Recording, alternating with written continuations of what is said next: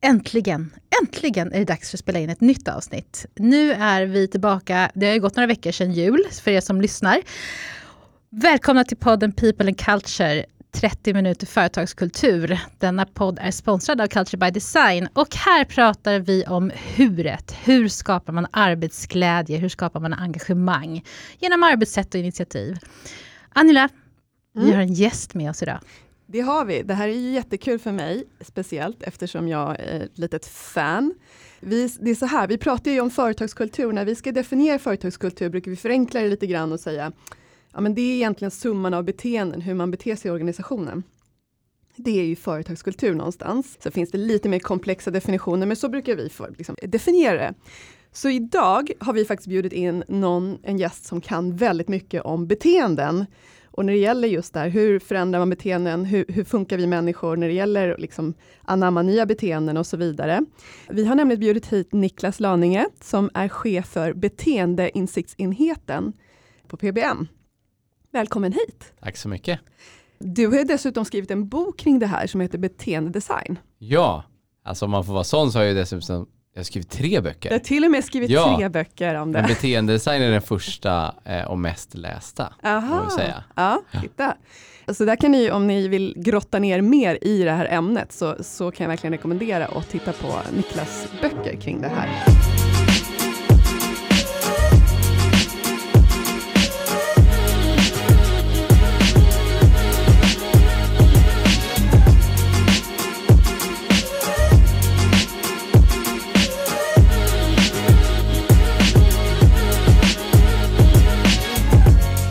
Du Niklas, förklara, när vi nu pratar beteendedesign, om vi går in på det, förklara, vad är det? Egentligen så behöver det inte vara så komplicerat. Alltså man gör ändringar i eh, miljön där viktiga beteenden utförs. Alltså jag jobbar ju framför allt skulle jag säga med liksom företags slutkunder. Och då handlar det om att ändra mycket liksom produkter, tjänster, kommunikation. Men även internt så föregår ju liksom kommunikation, intern kommunikation, processer, olika förfaranden och man ändrar dem för att liksom uppmuntra de beteendena som man vill se lite mer. Då mm. beteendedesignar man. Vad spännande, för, för lite så här motargument, eh, alltså man, man tänker, man hör kan man ibland tänka sig, oj, är det, liksom, är det manipulation? Är det det? Det ja, låter ja, nästan som man börjar ja, påverka beteende, men det är inte riktigt så det handlar, det är inte det det handlar om. Nej, alltså den första boken kom ju 2017 och jag har hållit på med det här sedan 20, 2010. Jag har hållit på länge. Uh. Eh, och då var det lite mer manipulationsprat och sådär i början. Sen har det varit lite snack om att vi psykologer är inne och liksom pillar runt i teknikbolag och tekniska tjänster sådär. Men om man tänker manipulation så, så det betyder ju liksom att försöka på, att påverka någons beteende utan att de märker det och kanske inte till att det gagnar dem. Och, och jag skulle väl vilja hävda liksom att alla våra projekt handlar ändå om att så här, det här är saker som är bra för organisationen, bra för affären och ja men, i mångt och mycket bra för kunden också såklart.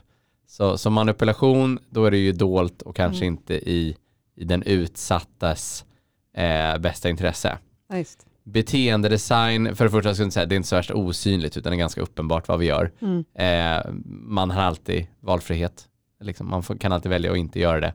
Men det handlar liksom om att göra vissa processer lite bättre, mm. så att mm. det främjar en viss typ av beteenden. Sen handlar det väl mycket om, vi brukar prata om det här att what's in it for me, jag tänker just eh, beteenden i organisationer. Mm. Att det är också viktigt att förklara syftet med varför man vill förändra ett beteende. För speciellt som du, som du pratar om att det är inte dolt utan man har ett syfte, man vill förändra någonting. Det handlar också om så här, men vad, vad har man att vinna på att göra det här? Och förstår man det, då blir man också mer benägen till att förändra ett beteende. Ja, det kan ju till och med vara en ja, men nästan en liksom feature i beteendedesignen. Att själva beteendedesignen handlar om att liksom i kritiska beslutsfattarögonblick i viktiga processer, att där och då förtydliga, liksom, vi vill att du ska göra det här för det för med sig de här vinsterna. Alltså det är ett designgrepp som vi använder ganska ofta. Jag kallar för så information om konsekvenser. Mm. Så, så det du beskriver precis kan vara en insats. När det liksom inte är helt tydligt ja, men varför ska jag göra det här? Varför ska jag eh, dela med mig av feedback till en annan avdelning? Varför ska jag dokumentera ett förbättringsförslag? Eh, ja, mm. Och så vidare. Då kan man liksom förtydliga, ja men det är ju av de här, de här anledningarna som vi gör det här beteendet. Kan funka ibland. För det där är intressant. Vi träffar ju många organisationer som liksom vill utveckla sin kultur ofta och liksom förändra en påverkan åt ett annat håll kanske, är ganska vanligt. Och, och där kommer det här in, det lite greppet som, som beteendedesign handlar om egentligen. Hur får man då, för, för du, jag tyckte du sa så bra, det var ju i man säger, medarbetarens intresse, om man ser liksom det positiva i det hela. Vi brukar prata om skapa förutsättningar för vissa beteenden egentligen. Hur möjliggör man för medarbetare att agera på vissa sätt? Men hur skulle du säga, hur definierar du att liksom förändra ett beteende? Vad är det som krävs liksom för att ändra på, få till en ny vana kanske, ja. men ett nytt beteende? Mm. Nej, nej, men eh, om man tar hela kedjan så för det första så krävs ju liksom att, att man har en utmaning och att man faktiskt vet vilka beteenden som, som löser den utmaningen. Eh, och där spenderar vi i regel ganska mycket tid. Alltså vad är det, vad, vad är det folk ska börja göra? Mm. Men vi jobbar ju jobbar inte liksom så mycket på arbetsplatser ska sägas. Nej. Men det kan ju vara sådana saker som, ja men vi tappar patienter på vår vårdcentral eller vi, vi vill främja hälsosamma kostvanor hos barnfamiljer etc. Det är liksom bra utmaningar som kan påverkas genom en rad beteenden. Men man vill ju hitta de viktigaste. Liksom de, de viktigaste beteendena, de som ger effekt. Så det är steg ett. Steg två är ju att förstå. Alltså varför sker de här beteendena inte? Så vi jobbar med lite sådana liksom internt, liksom innovation, förbättringar, samla förändringsförslag, sprida kunskap över organisationen. Och då måste man ju förstå, men varför sker det inte? Alltså vad är barriärerna? Mm. Och först då kan vi ju någonstans veta, men vad är det vi borde göra? Alltså när vi vet att ja, men en återkommande barriär kan ju faktiskt vara att så här, nej, men folk vet bara helt enkelt inte om vad de ska göra. Nej. De känner inte till beteendet. Ja, men en, en insats då skulle ju på något sätt bygga med att så här, ja, men instruera vad beteendet är. Man kanske till och med ska addera en liten demonstration mm. när någon annan gör det. Ibland så kan det ju vara problemet att sen, nej, men existerande normer stödjer inte det här. Ja, men då vill man ju på något sätt förstärka varenda gång det här beteendet sker. Så sakta men säkert så förändrar vi normen genom positiva exempel. Eh, lite som vi varit inne på. Mm. Ibland så vet man ju bara inte om så här, ja, men, varför ska jag göra det här? Det här är ju ett krångligt beteende. Vi har ju till exempel har vi jobbat med, man ser ju sådana här förpacknings och tidningsinsamlingsstationer bara man tittar ut genom fönstret här i studion. Där borta finns det väl en. Eh, där har vi jobbat med att folk ska slänga sitt skräp i rätt station och inte bara ställa det utanför. Det är ett jättestort problem, kostar 150 miljoner varje år. Där testade vi att bara informera om det. Nedskräpning runt stationer kostar oss återvinnare 150 miljoner varje år. Reducerade nedskräpning med ungefär 18 procent, vilket motsvarar cirka 25 miljoner per år. Så där använder vi liksom, ja men du gör inte det här för att det kostar pengar för någon. Det kostar inte pengar för dig, det kostar pengar för någon. Så återigen, hitta beteendet, hitta det viktigaste beteendet. Vi målbeteende, vi jobbar med ett beteende åt gången. Mm. Förstå det, vilka är barriärerna, vad säger målgruppen, vad säger de som ska göra det här, vilka är barriärerna? Och sen hitta olika typer av tekniker som, som kan förändra eh, beteendet. Och det där jag tycker är så himla viktigt som du säger också, att ni målbeteende. Ni tar en sak och fokuserar på, ett beteende. Mm. För att det är där också många företag gör fel idag skulle vi säga. Just därför att man tar på sig för mycket, man vill förändra för mycket och då blir det för ett stort scope, mm. vilket gör att allting blir halvdant ja. eller inte alls. Så det är bättre att ta en sak i taget och verkligen fokusera på att göra det bra. Ja, nej men verkligen, men det är, jag skulle säga att vi stöter på utmaningar, både när vi arbetar på liksom kundens insida och utsida. Utsida, då konkurrerar vi liksom med reklambyråer, kommunikationsbyråer, eh, designbyråer eh, och de har ju oftast det här ja, men, helhetsgreppet, den stora kampanjen eller den stora nya innovationen som ska göra typ kunderna mer hälsosamma eller få dem att träna mer eller sälja bättre. Och här kommer vi in och säger så här, men vi vill hitta det viktigaste beteendet. Och så vill vi verkligen liksom göra insatser och få, fånga att vi skapar en signifikant beteendeförändring på det beteendet.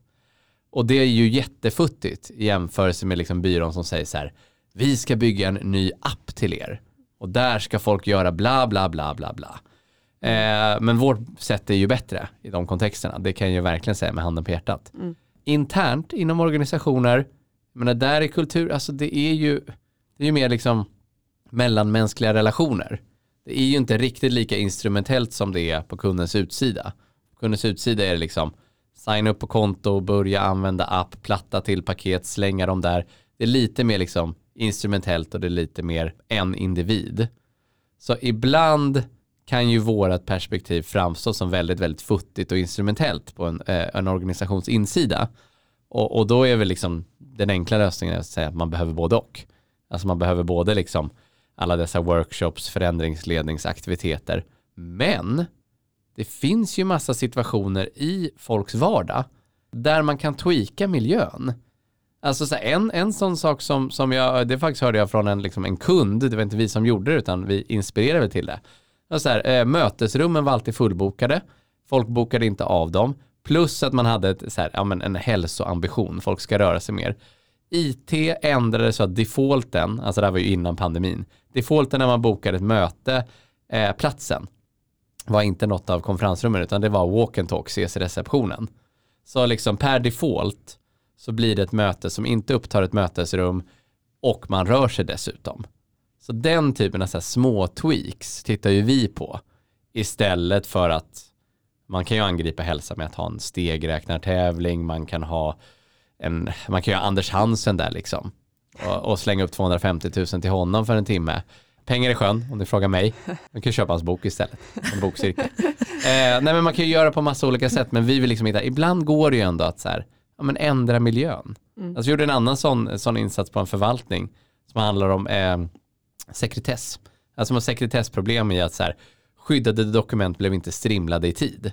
Super basic. Eh, och vad tittar vi på? Jo men det var ganska svårt i de här socialsekreterarnas vardag att så här, komma ihåg och strimla dokument. För pappersstrimlaren står inne liksom i kopiatorrummet som man aldrig besöker. För man skriver sällan ut. Så då flyttar ju pappersstrimlaren till liksom utgången. Så den var ständigt närvarande. Vilket ju blir som en prompt för att så här, ah, men, glöm inte att strimla de viktiga dokumenten i, i slutet av dagen. Så de typen av ändringarna vill ju vi hitta. Och jag älskar det här verkligen, för det det blir, det är också just det här att, ja, men lite så här som man ser, så här, eftersom att vi är så insnöade på det här med företagskultur, och så, det, så ser man de här pingisborden och du vet, det är allt de här flashiga grejerna. Och det du gör, det du beskriver, det är bara att ta ner det här lilla, lilla initiativet. Man förändrar ett mm. arbetssätt, man förändrar miljön med minimal insats, men får ut så mycket av det. Ja men visst, i, i, i regel, alltså vi vill ju alltid mäta, så mm. vi vill ju se liksom, ja men blev det mer strimlade papper? Mm. Eh, och det kunde vi då, det var jättelätt att mäta, ja. lätt att konstatera. Eh, men det är ju lite är lite svårare att mäta beteenden på insidan tycker jag. Mm. Alltså man är ju oftast dömd till ett så sekundärmått. Vad heter det? Allt ifrån så här pulsmätningar till liksom 360 feedback och ah, den typen av medarbetarenkäter och så vidare. Och vi vill ju ogärna jobba med sekundärmått. För då blir det liksom mer brus mellan beteendet och, och, och liksom måttet. Men det är ju, är ju lite svårare som sagt. Alltså köpbeteenden på utsidan är lätt att mäta. Ja, det är lätt att mäta om, det, om stationer städas bättre mm. eller sämre. Det är lätt att mäta vart folk står i en tunnelbana. Det är lite svårare hur mycket samarbeten det sker mellan organisationer. Där ja, absolut, och det är ju där vi, vi är hela tiden i det här mjuka, de här mjuka fluffiga värdena, och vilket också gör att många tycker att det är svårt att jobba med kultur och förändra ja, kultur, för att det är svårt att mäta och svårt att se liksom, resultatet. Men jag tycker det är intressant, för det kan man ju lära sig så mycket av det här, de här greppen som du pratar kring, för du pratar kring liksom små egentligen förändringar i miljön och som, man kan, så, som även är applicerbara när man ska förändra beteenden i en organisation. Mm. Pratar lite grann kring hälsa och hälsoaspekten, det tror jag du har tagit upp som exempel, Teresa, från en tidigare arbetsgivare för oss, där man liksom började, hade en godisskål varje fredag och den plötsligt ersattes till liksom, frukt och hälsosamma. Ja. Eh, det var ingen som liksom gick och saknade den där godisskålen. Jo, jag vet att det var några faktiskt. det var några. De var tysta. det blev ju ett sätt att, och det var liksom inte någonting, ett aktivt val man gjorde, men det förändrade ett beteende. Så det handlar om ibland att med små medel mm. så kan man faktiskt förändra mängden av människor mm. genom att mm. göra sådana initiativ. Men också ha koll på jag tänker på en annan liksom, arbetsgivare som skaffar nya dyra lokaler ganska nära här där vi sitter nu vid Norra Bantorget. Eh, och när de flyttade tror att de är tusen medarbetare typ, så skaffar de ett gym också. Eh, men det gymmet är liksom, de har så jättestor open floor plan och gymmet är i liksom hörnet och, och, och det är inte liksom som en separat dörr, utan en sån här, eh, en gardin som den jag tittar på nu, en sån här Draperi. Draperi heter mm. det, precis. Och, och, jag bara såg det för första gången, jag bara så här, det där kommer aldrig någon att någonsin använda.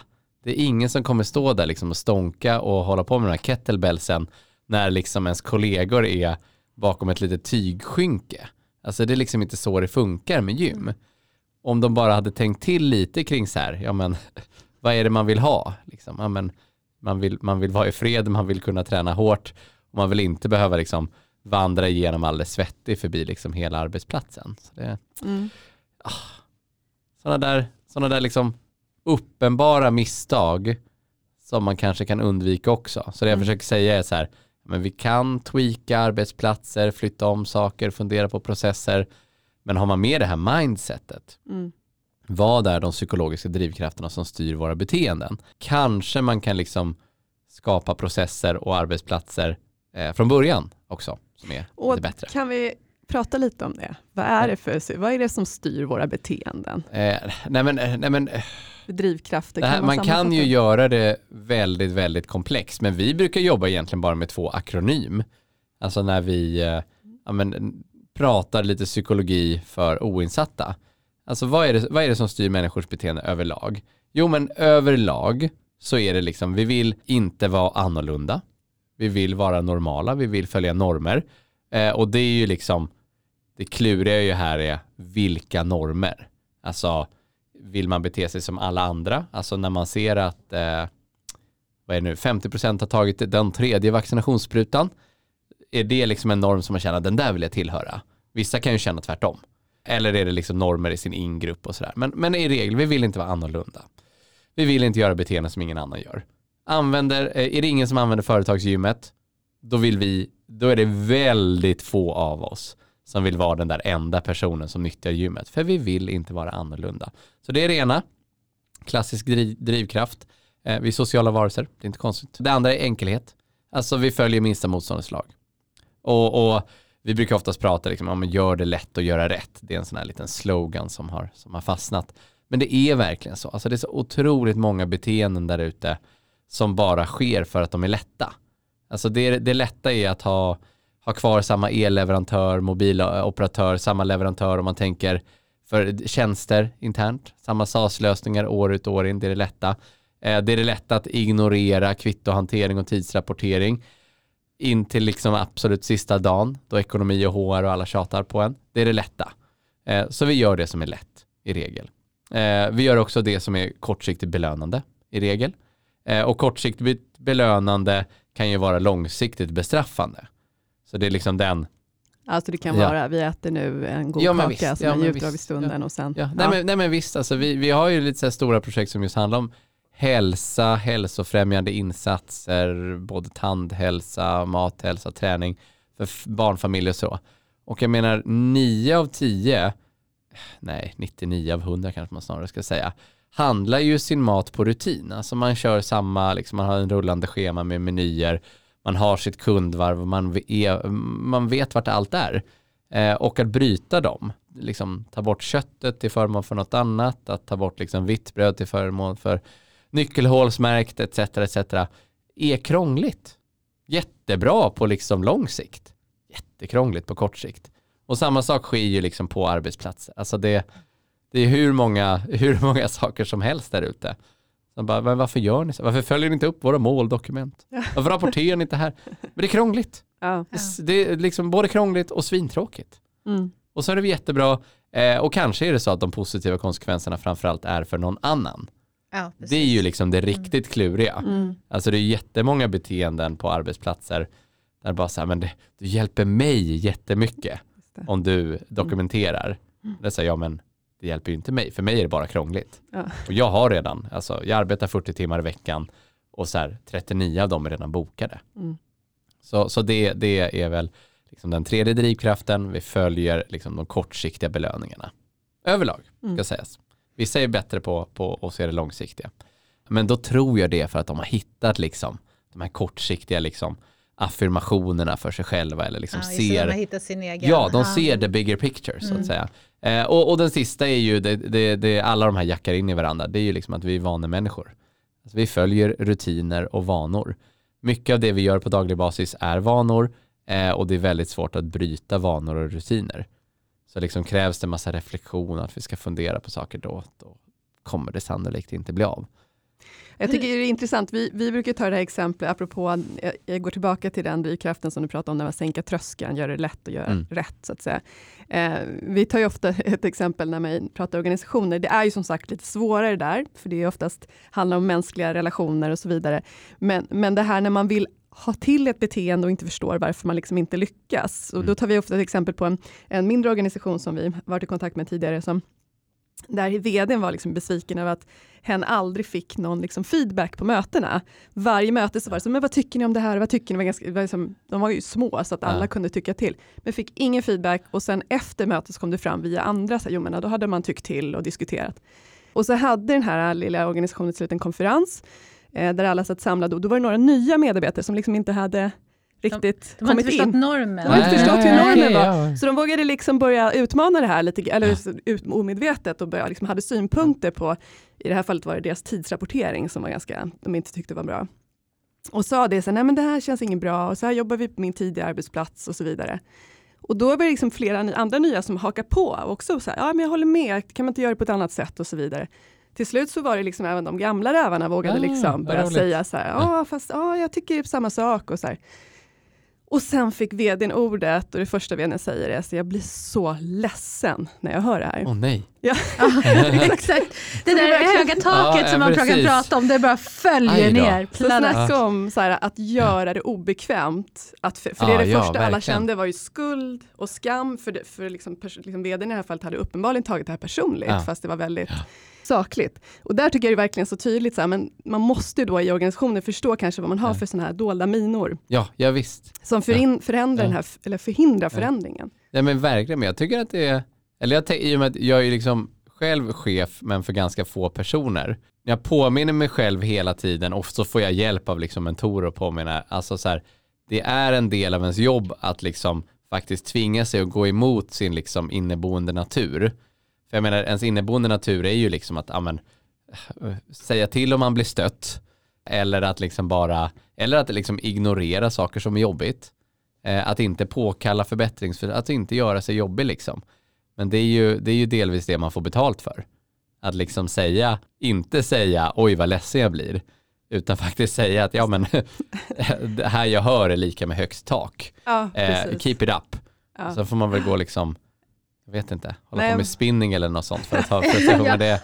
Men sen också det här att man också kan göra som i det här fallet då, den vdn kunde ju ha sagt att eh, jag hör vad ni säger, de här sakerna kan vi göra någonting åt, det här kan vi inte göra någonting åt. Eller jag tar med mig det och funderar på vad vi skulle kunna förbättra. Ja.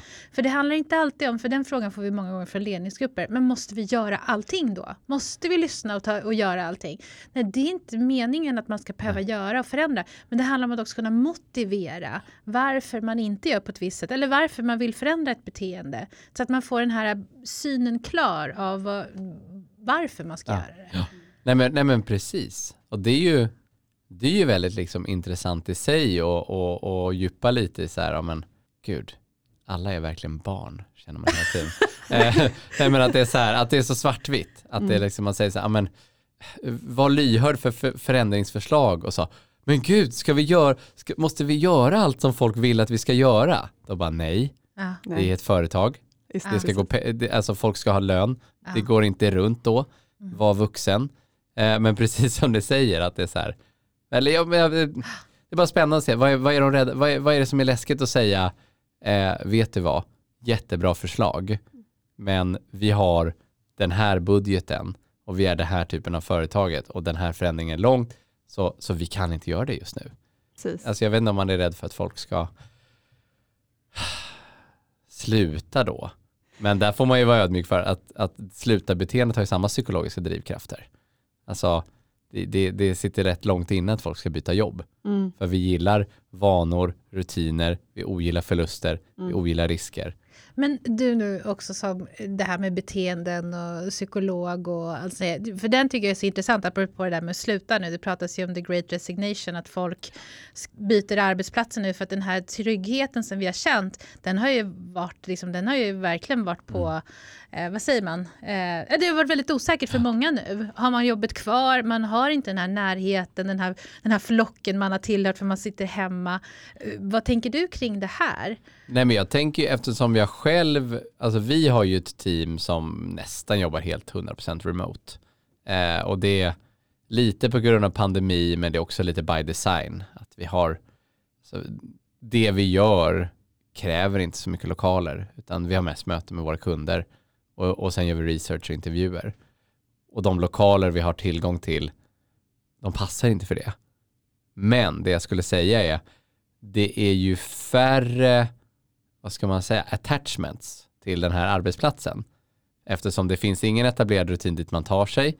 Det är inga favoritlunchrestauranger som folk går miste om, inga resvägar eh, och inga relationer såklart. Alltså, vi känner ju varandra och tycker om varandra. Liksom, don't get me wrong. Men det är väldigt eh, uppgiftsorienterat, eh, mm. det vi gör. Mm.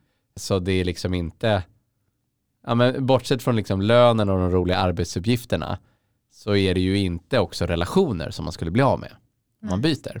Jag tror att det kan smärta liksom att bli av med relationer och en resvana. Mm. Och det har ju inte vi när det är, när det är mm. helt remote. Så det, det har väl, precis som du säger, aldrig varit lättare.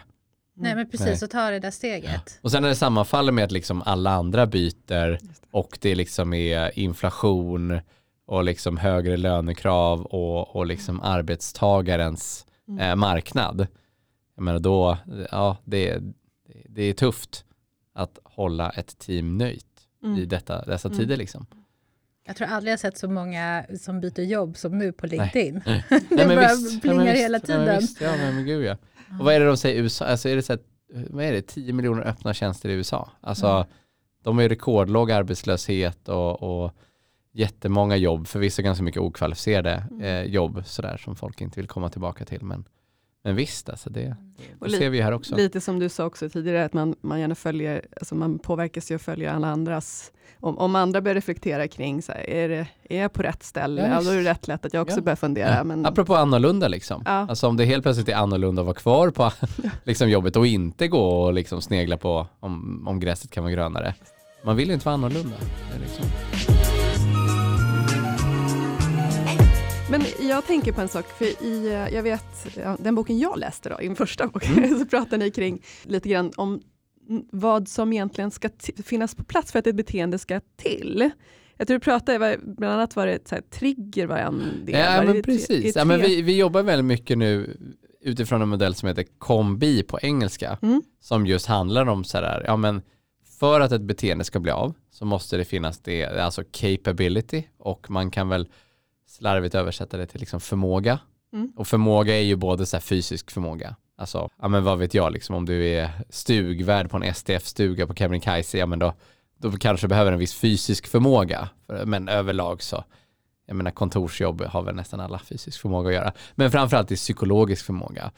Kunskap, eh, mental uthållighet, den typen av saker. Eh, har man det som krävs för att utföra beteendet? Har man det inte så måste man ju se till att ge personen det. Eh, sen har vi opportunity och det kan man ju ibland översätta som trigger eller liksom möjliggörare. Mm. Och det kommer tillbaka till det här med normer. Normer är en väldigt central del av, av eh, en opportunity-skapare. Alltså vad gör alla andra? Vad gör min chef? Vad, vad finns det för signaler i liksom min sociala miljö? Men sen kan det också vara fysiska opportunity-skapare. Alltså finns det rutiner? Nu är det måndag morgon och då är det här mötet och då, då är det den här checklistan som gäller. Eller finns det information på rätt ställe eller finns det liksom mm. notiser i appar som, ja, det behövs också. Det behövs också. Eh, och det sista är motivation. Eh, och motivation behövs väl också, I guess. Men det man ska säga är ju liksom att om det är lätt, om man har capability, om man har förmågan att utföra ett beteende. Man, man har förmågan, det dessutom är liksom eh, uppmuntrat av eh, normer, av kulturen. Och det dessutom fick, finns mycket signaler på vad man borde göra. Då brukar folk nästan per automatik bli motiverad. Men, men det är såklart liksom motivation, vi måste ju också se till att det vi vill att folk ska göra ligger i linje med deras, eh, vad vi kallar för så långsiktig motivation. Alltså, är det en linje av deras värderingar, deras planer, deras liksom åtaganden? Det, det blir ju ganska svårt, tänker jag, att behålla någon på en arbetsplats där det här arbetet inte liksom är i linje med vad personen vill göra på lång sikt. Och det är väl kanske inte bara, det, det förklarar väl en del till varför liksom besöks och restaurangnäringen har det tufft nu att rekrytera.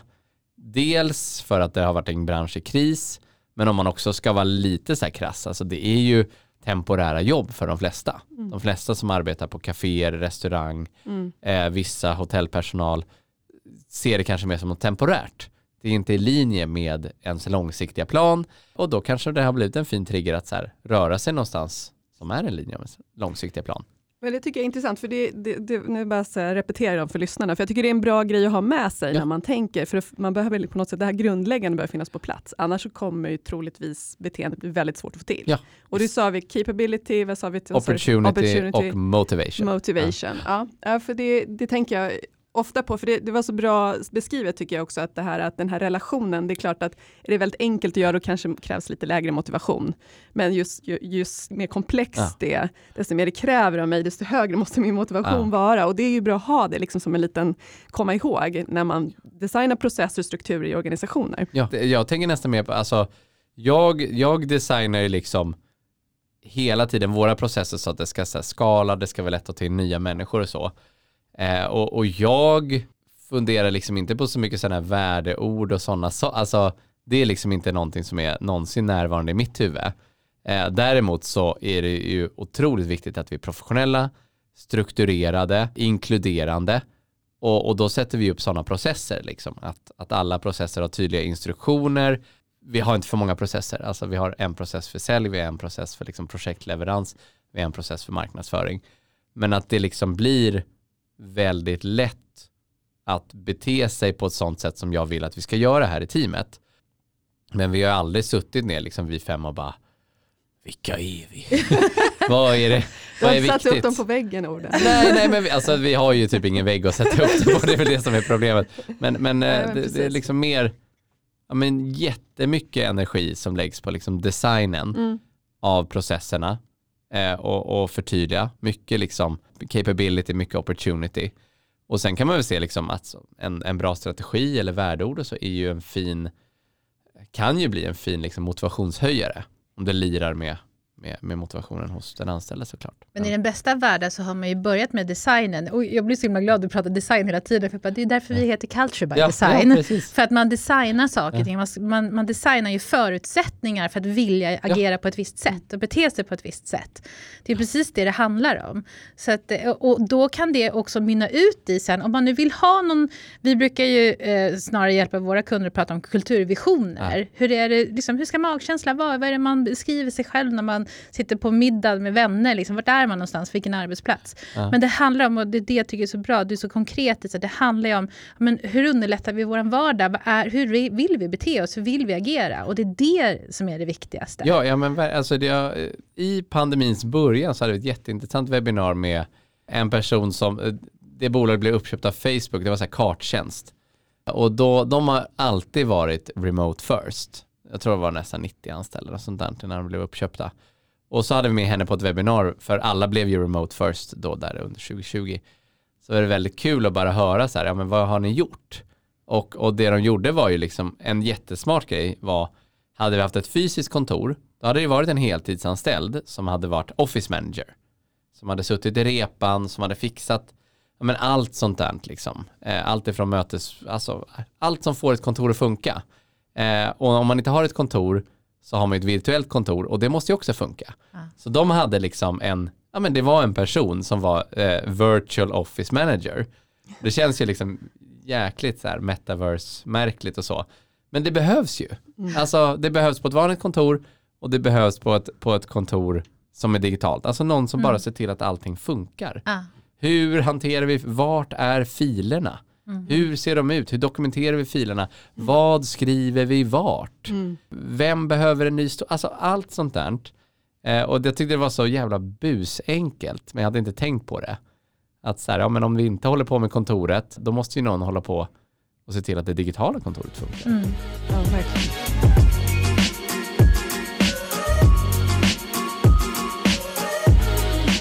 Ja, alltså det här samtalet har ju varit så spännande, men vi har ju kommit upp i våra 30 minuter med råge. Där satt det. Ja, Precis, bra. det är vårt eviga problem här. Ja. Men vi, vi har ju faktiskt fått väldigt mycket feedback sista tiden på att det är just det man uppskattar med vår podd. Ja, det är ja. att man hinner med den på lunchen, Ja, ja, promenaden. Ja. att den inte är så lång. Ja, men det är jättebra. Precis, och vi vill ju se till att vi har liksom skapat capability, opportunity Ja. och motivation för att lyssna på den här podden. Ja, exakt. Ja, men verkligen, verkligen, precis. Bra, där får ni med allt. Ja. Eh, du, Niklas, alltså, stort, stort tack Ja, för att du verkligen. kom och delade med dig av din eh, kunskap. Och jag skulle kunna fortsätta här en timme till, men eh, som sagt, vi följer våran Ja, tidspolicy. Och eh, ni som lyssnar, om ni har frågor så kan ni mejla in dem till hello at culturebydesign.se. Är det frågor till Niklas så vidarebefordrar vi dem till honom. Gärna. Och sen också för er som lyssnar. Vi, vet, vi har fått väldigt mycket feedback sista tiden på att det är många som lyssnar och det är så himla kul. Och är det så att du någon gång känner för att ge en liten extra like där på, i Spotify eller iTunes så Mm. får ni gärna göra det. Det betyder väldigt mycket för oss. Och nu är vi tillbaka igen så att det, det är bara att fortsätta och följa våra poddavsnitt. Så, ja, det kommer eh, fler. Ja, stort tack för att ni lyssnade. Ha det gott. Ha det bra allihopa. Hej. Hej.